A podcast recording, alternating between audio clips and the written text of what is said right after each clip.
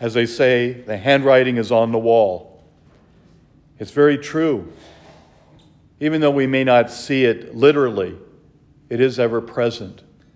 The Lord has shown us through His own hand, as it were, where we are to lead our lives, how we are to live our lives.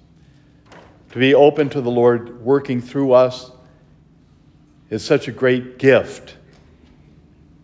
That gift that we receive in the Eucharist is put into action by our words, by our deeds. That's the handwriting on the wall that needs to be shown to our brothers and sisters.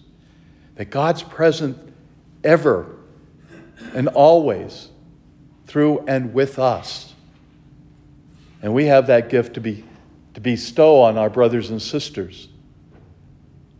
I love the Lord saying, Don't prepare anything beforehand, because I will give you the words, and nobody can take anything from that.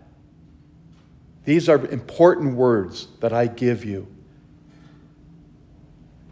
Sometimes I think we too often fall back and say, Well, I don't have the, the power to do that, to be able to reach out to our brothers and sisters and tell them the correct words. If we put it on ourselves, that's true. But if we allow the Lord to speak through us, it's going to be there.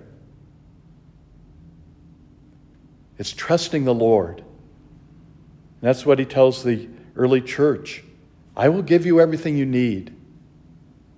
But too often we, the ultimate sin, relying on ourselves.